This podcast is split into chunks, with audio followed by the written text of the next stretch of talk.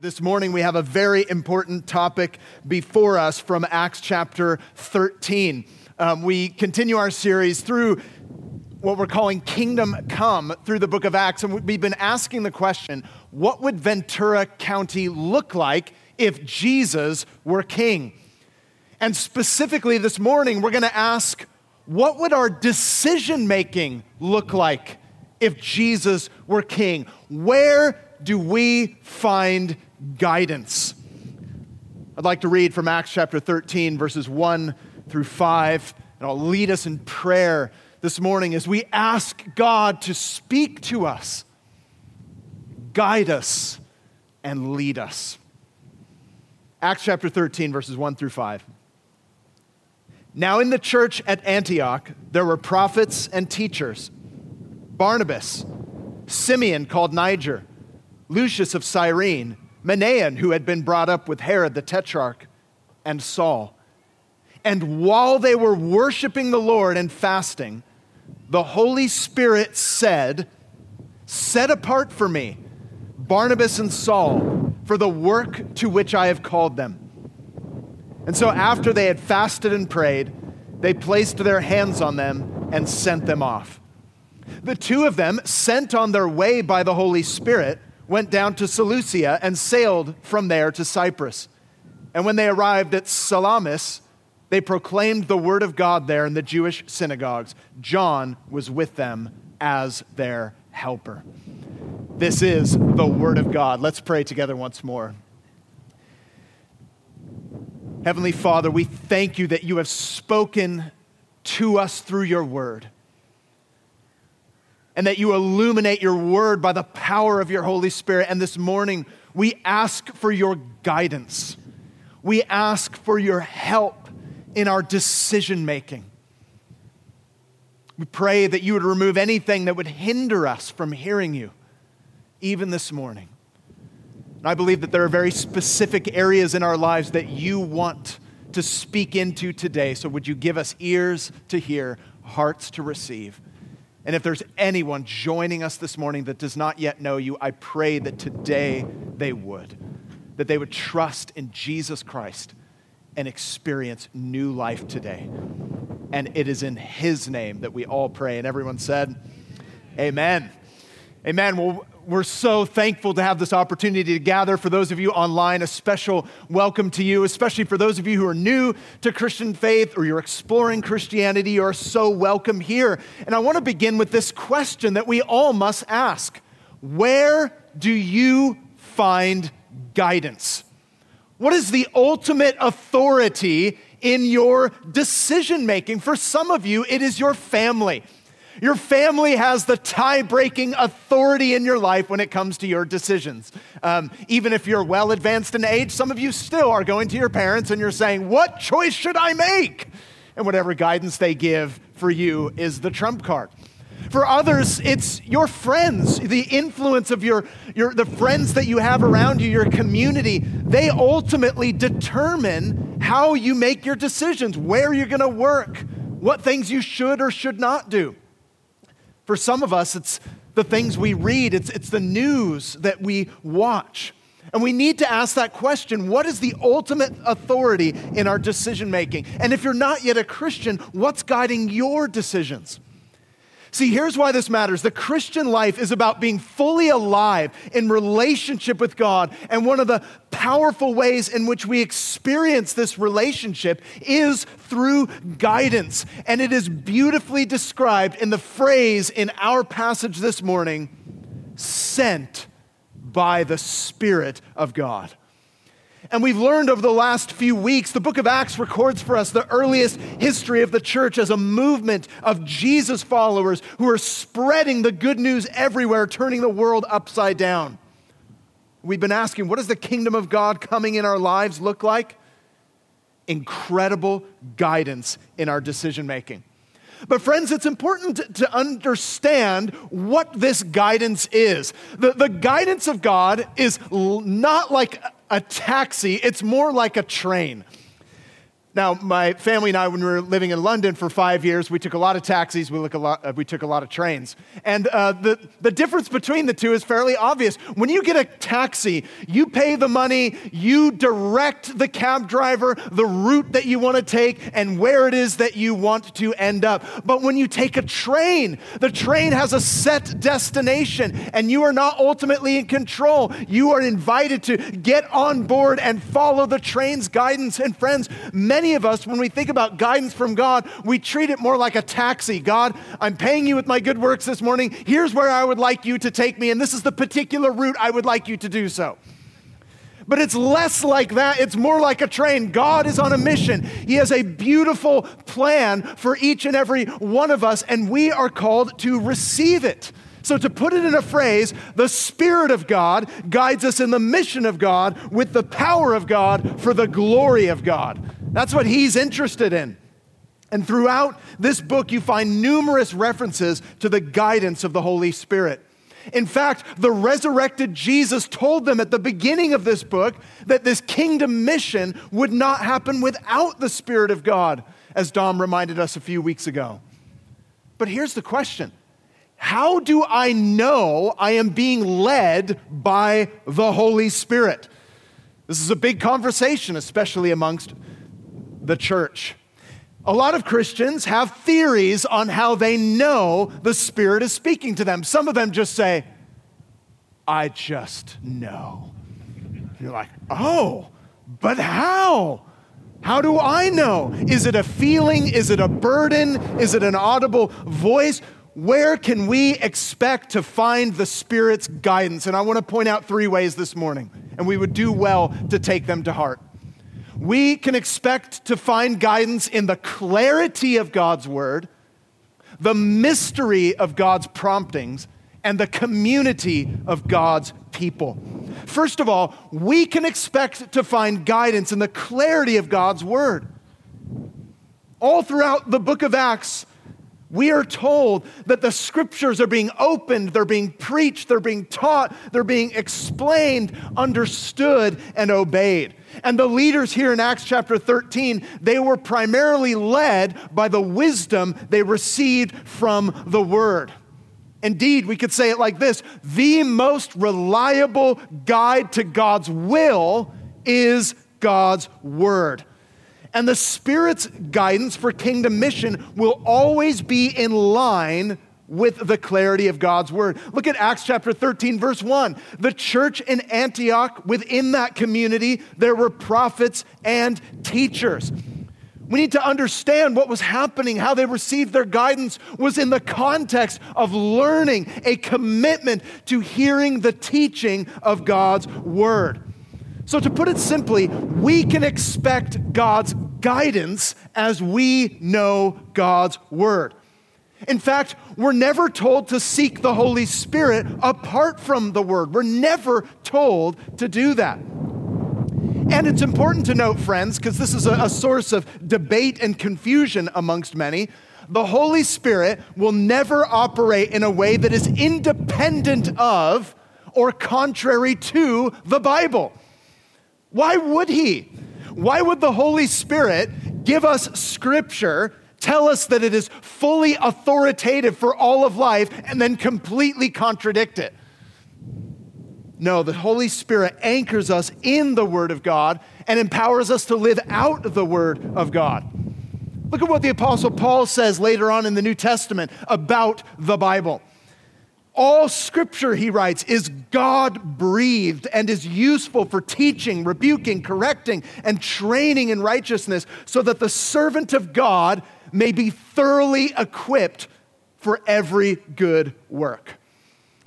See, friends, this is important because to be led by the Spirit is not only a phrase to refer to particular moments in your life, it's meant to refer to the whole of your life, to your decisions. And we believe that He has given us clarity where clarity is most needed. In other words, the decisions that you and I have to make, the decisions that carry the most weight, are decisions that are addressed in Scripture. Should I forgive someone? Yes. Scripture tells us. Should I gather together in the community of other believers? Yes. Should I stay faithful in my marriage? The Bible says yes. How can I grow in maturity? The Bible tells us how. What kind of decisions do I need to make in the face of trials? How can I grow? He guides us most clearly in His Word, and He's always speaking to us through His Word.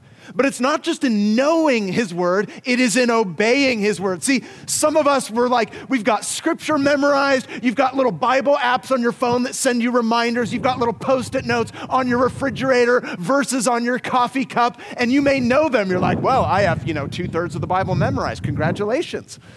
But are you a doer of the Word? Are we actually applying the Word of God? See, the Spirit empowers us to obey God's commands, to affirm his values, and to become changed in our character. His word gives us these commands, these instructions, these truths that we need to know about this whole new direction of life following Jesus. So let's get practical for a minute. You might be wrestling right now in this season of life. You're like, I don't know what to do. How do I make decisions about my family? How do I make decisions about my friendships, about my job, where I where I live, etc.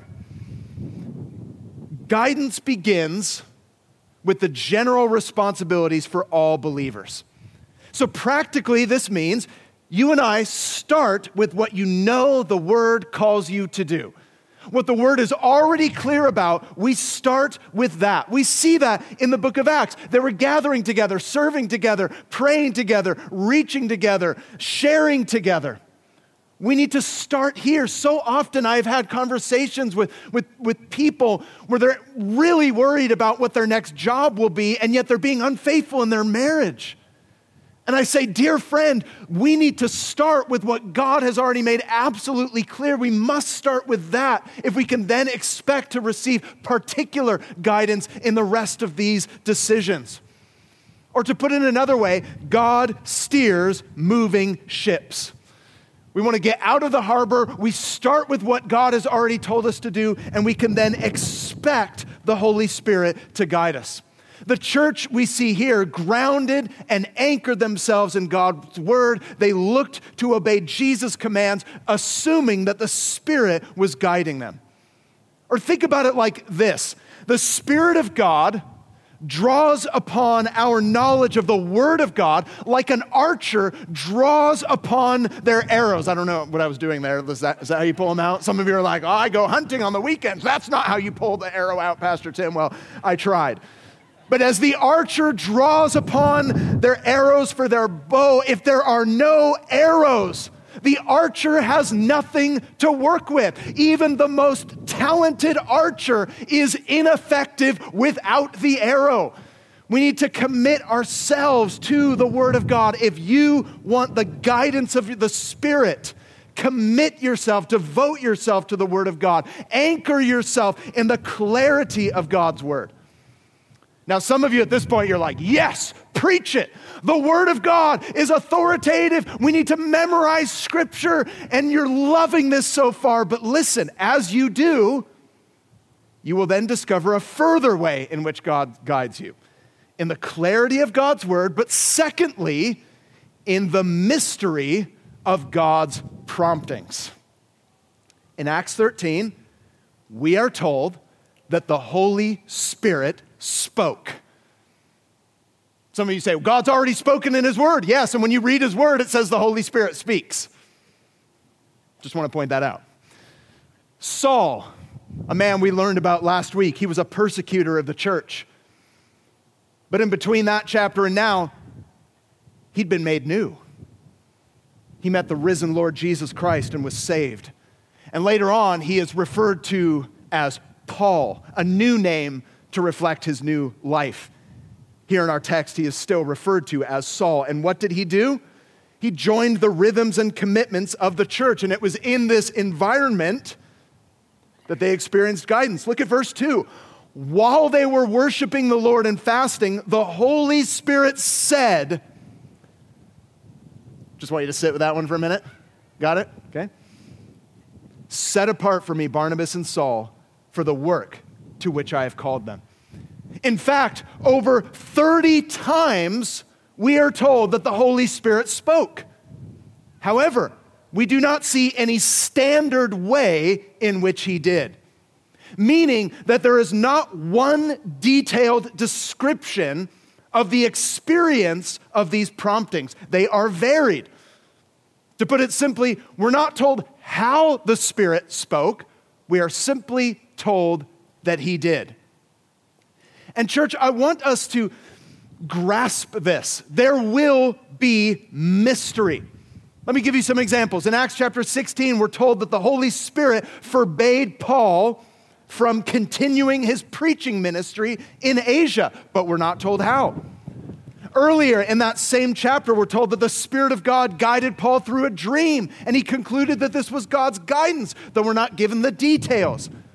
Earlier in chapter 8, we're told that a man named Philip was prompted by the Holy Spirit to share the truth about Jesus with a traveler that he had never met before, but we're not given the details on how he experienced the guidance. In what way did Philip understand that this was God? In Acts chapter 10, the Spirit tells Peter not to fear the Roman soldiers who threatened him. But how did that happen? We're not given one method, rather, a variety. But what does that mean for us? Let me give a few examples of the unexpected promptings that we see in Scripture and can experience in our own lives. Let me just give you four brief ones. The first is this these unexpected promptings can happen like a specific burden as you pray. As you're praying, you're doing your normal rhythm of prayer, but all of a sudden there's this unexpected burden. And for those of you who are getting nervous about the mystery of the Holy Spirit and you want me to go back to the clarity of God's word, I'm going to quote Charles Spurgeon on this point. He says, The Spirit guides us in prayer. He will often direct the mind to the special subject of prayer. He dwells with us as our counselor and points out to us what it is that we should seek at the hands of God. We do not know why it is so, but we sometimes find our minds carried as by a strong undercurrent into a particular line of prayer for some definite purpose. It is not merely that our judgment leads us in that direction, though usually the Spirit of God acts upon us by enlightening our judgment, but we often feel an unaccountable and irresistible desire rising within our hearts. Sometimes the Holy Spirit will place a specific burden on your heart. We must be open to that. Secondly, it could be a holy passion for a ministry or a need, a holy ambition. I remember when I was um, over 20 years ago, when I was going to Bible school, I had met this girl named Lindsay, who's now my wife, praise God. Um, we were dating at the time and we were talking about the future of our lives. And I told her, even though I was at Bible school, I said, I never want to be a pastor. Never. Very strong words and other strong words. And over the coming months, I began to wrestle with what it is that God wanted to do in my life. And I picked up uh, a book by a great preacher in London from yesteryear named Dr. Martyn Lloyd-Jones. I loved the cover. It was all 70s and vibey. I was like, yep, I'm getting that book. That's literally why I chose it. But in there, it was a book on a commentary on Romans. And as I was reading it, I got to Romans 10, where the verse was quoted How shall they hear without a preacher? And the Holy Spirit said, Tim, you're called to preach. I was like, Whoa. But I didn't just go out there, like run out in the middle of Bible college. I'm called to preach. It was over time that other people began to affirm that in my life, but it began as a holy passion for a ministry. I remember my my wife, she was my girlfriend at the time, we went to this Bible study that was uh, outside of the Bible college, and it was terrible. It was absolutely terrible. The guy's like, I don't even know what this means. Does it even matter? Nobody really cares. And I was like, I was like, what is this? And I remember saying to my, to my girlfriend at the time, I was like, no, this is, no, he's not expounding or explaining the scriptures. It was like this burden just continued to develop, that that could happen for you. Third, it could be a special insight into a person or a situation. We see this happen often. It could be a strong impression about someone or something. The Spirit, we're told, warned Paul about certain situations, and the same may happen with us. Fourth, it could be a miraculous arrangement of circumstances. Paul would often interpret opportunities as invitations for him to preach. And I know God has worked in my life so many times like that. I mean, even how my family and I ended up in Ventura. I remember as we were still in London and my wife and I were feeling stirred up, we were feeling compelled, we were praying about whether or not God was calling us to back to California, but I had no idea what that would look like. Like, where am I going to go? Like, I want to stay within the reality church family, but there's no obvious openings there. And I remember calling a few of the guys, and I called Dom, and Dom's like, well, funny that you should mention that because I'm feeling called to step over. I was like, really? We should begin to pray. And now here we are. It's crazy. It's crazy how God is so faithful to like arrange our circumstances. And I'm sure you can look in your life if you're a follower of Jesus and see, wow, that's amazing. God is miraculous. And I'll give you a bonus one, number five. Even on occasion, there's dreams and visions. It happened to Paul. Now, do they happen all the time? No, that's why it's called a miracle, not Wednesday. We hold loosely to these knowing that they do not carry the same authoritative weight as the Bible. That will look differently for each of us. But my point is this we must be careful not to reduce this. There is a mystery. As followers of Jesus, we must be open to such promptings. Now, some of you might have some concerns. You're like, I liked the first point better. I liked the clarity of God's word. I don't like the mystery of God's promptings. And I understand that because some of you, some of us, have had perhaps bad experiences when it comes to people claiming to speak in the name of God, but it totally does not align with the Word of God. Should we be cautious? Yes. But here's an important point of clarification we should not be cautious about the Holy Spirit. We should only be cautious about us as fallible humans. The Holy Spirit's not weird. I can get weird. My family's like, Amen. Like, I've heard people say we should be cautious about the Holy Spirit. No, I don't want to be cautious about God. I'm just cautious about people because we can get weird. We don't always interpret these things rightly. We don't always discern them rightly. We need to hold our interpretations loosely when it comes to our experience. And people often elevate their experience above the word, which is folly. See, people make it weird, not the Holy Spirit. So please let me say this pastorally don't let caution turn you into a cynic. Because you had a bad experience a long time ago, do not allow that to determine how you relate to the Holy Spirit today, friend. Let me quote Martyn Lloyd-Jones. Seems appropriate. He says, who was known for his expository preaching of the word week after week, but he acknowledged what the word said about the Spirit, and hear what he had to say. There is no question, he writes, but that God's people can look for and expect leadings, guidance, indications of what they are meant to do. Men have been told by the Holy Spirit to do something. They knew it was the Holy Spirit speaking to them, and it transpired that it was obviously His leading. It seems clear to me that if we deny such a possibility, we are again guilty of quenching the Holy Spirit. I don't want to quench the Holy Spirit. I don't want us as a community to quench the Holy Spirit.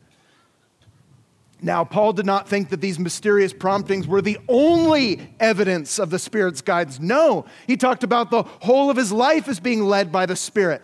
But being anchored in the Word, he was open to the mysterious promptings of God. And friends, the Christian life is this wonderful union of the clarity of God's word and openness to the Spirit's promptings. We are a word spirit church. In fact, it is in being grounded in the clarity of God's word that we will best discern the promptings of God's Spirit. And lastly, we do this together. We can find guidance in the clarity of God's word, the mystery of God's promptings, and lastly, the community of God's people. And we see that here in Acts chapter 13, specifically in verse 3. We don't just see individuals hearing from God, but a community seeking to follow the clarity of the word by the Holy Spirit. Now, I said at the beginning that some of us, we put family, we put friends and their counsel as the ultimate guide. They're never meant to be the ultimate guide. God's word is. But having said that, underneath God's word, community can be a great source of affirmation and confirmation. We see that in verse 2 and 3. The Spirit spoke, Set apart for me Barnabas and Saul for the work to which I have called them. And notice verse 3 So after they had fasted and prayed, they placed their hands on them and sent them off. Notice that Saul and Barnabas had apparently already had a sense of call given by God. It says, Set apart to me Saul and Barnabas for the work I have called them to. A call is often a strong desire, a growing inner conviction that you are being moved and gifted to a particular ministry. But here we see in the book of Acts, this call on Saul was confirmed in community. And I love this balance. On the one hand, the text says of Saul and Barnabas, the Spirit sent them out. And then in the next verse, it says the church sent them out which highlights the role of affirmation and confirmation in the community. Though, unlike the authority of Scripture, the counsel and confirmation of other Christians is nonetheless important.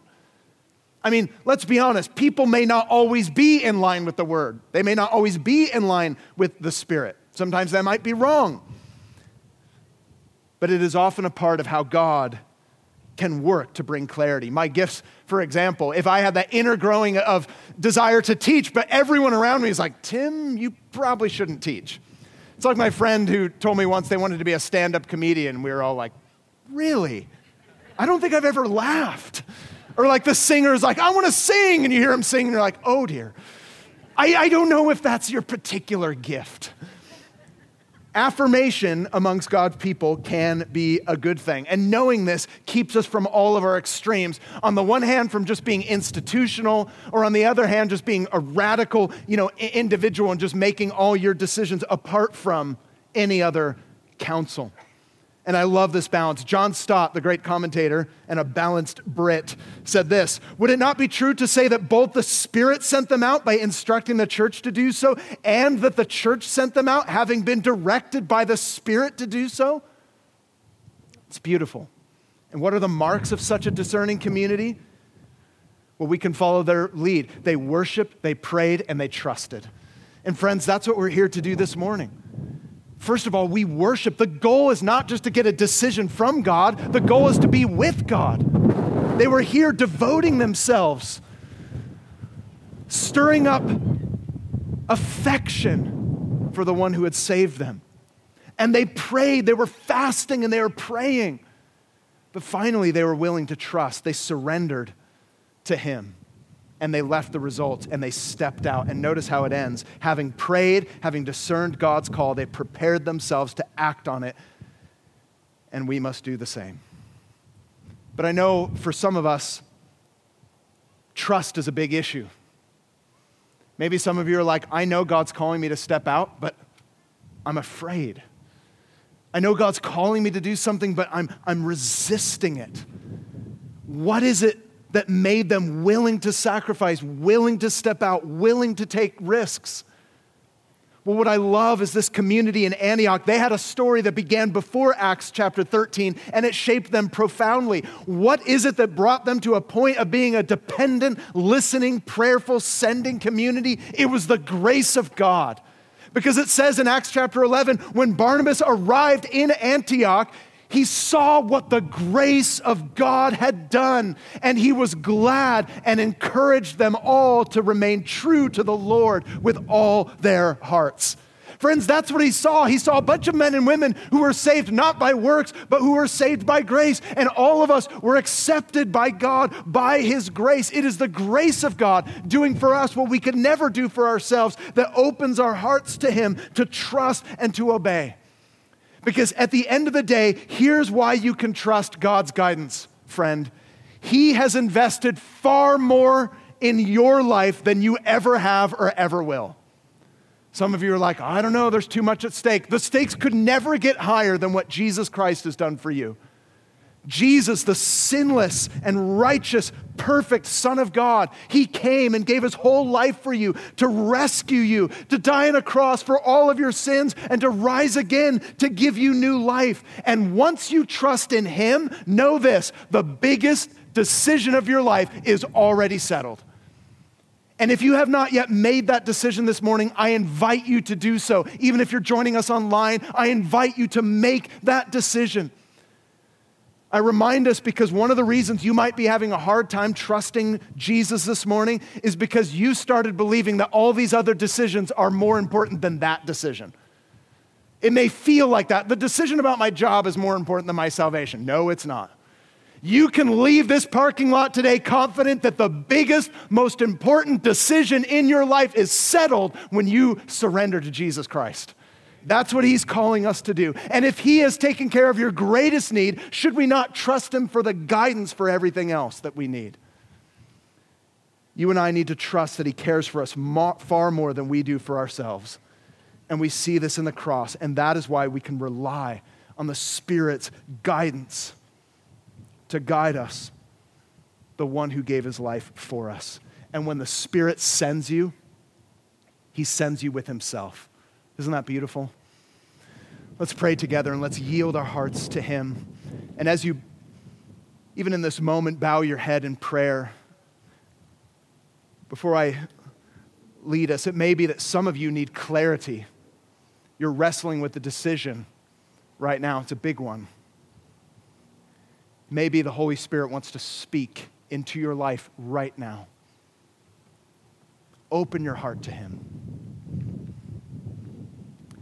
For some of you, you may know the decision that needs to be made. You may know what the right choice is, but for a variety of reasons, there's resistance. The Holy Spirit wants to give you courage. And for all of us, we're going to pray for that conviction that our first goal, our foremost priority, is to draw near to Him. And He's made a way for us through Jesus. So, Father, I pray that our hearts would be yielded to you, that we would surrender our decision making process to you, that we would ask you for guidance. I pray that you'd speak to people. Just as you put a call on the life of Saul and Barnabas here, it may be that you're calling people this morning, even during this time of worship, or, or confirming a call, or correcting perhaps a, a bad decision pointing and steering people away from a dangerous one. Spirit of God, we invite you to speak. We trust you. We see, Father, all that you've done for us and your Son. And if anyone does not yet know you, I pray that right now they would make that decision and trust you. Say, Jesus, save me. Not because of what I've done, but because of what you've done. May they put their trust in him right now and be saved. We ask this in Jesus' name. Amen. Friends, in this context of worship, let's allow our hearts to be open. Specifically, there are men and women to my right and to my left by the prayer team signs. They're here to pray with you and for you. What an opportunity to, to stand up. It might even take courage to go and ask for prayer, but say, hey, I need guidance. There's a decision or a situation. I need God to, to speak to me and guide me. We can practice what we see here in Acts 13 in a worshipful environment. We're asking God for direction and guidance. I encourage you to go and to receive prayer. And as the team leads us now in song, may we remember that our goal is not just to get a decision, our goal is to be with the God who loves us. Amen? Let's do that now.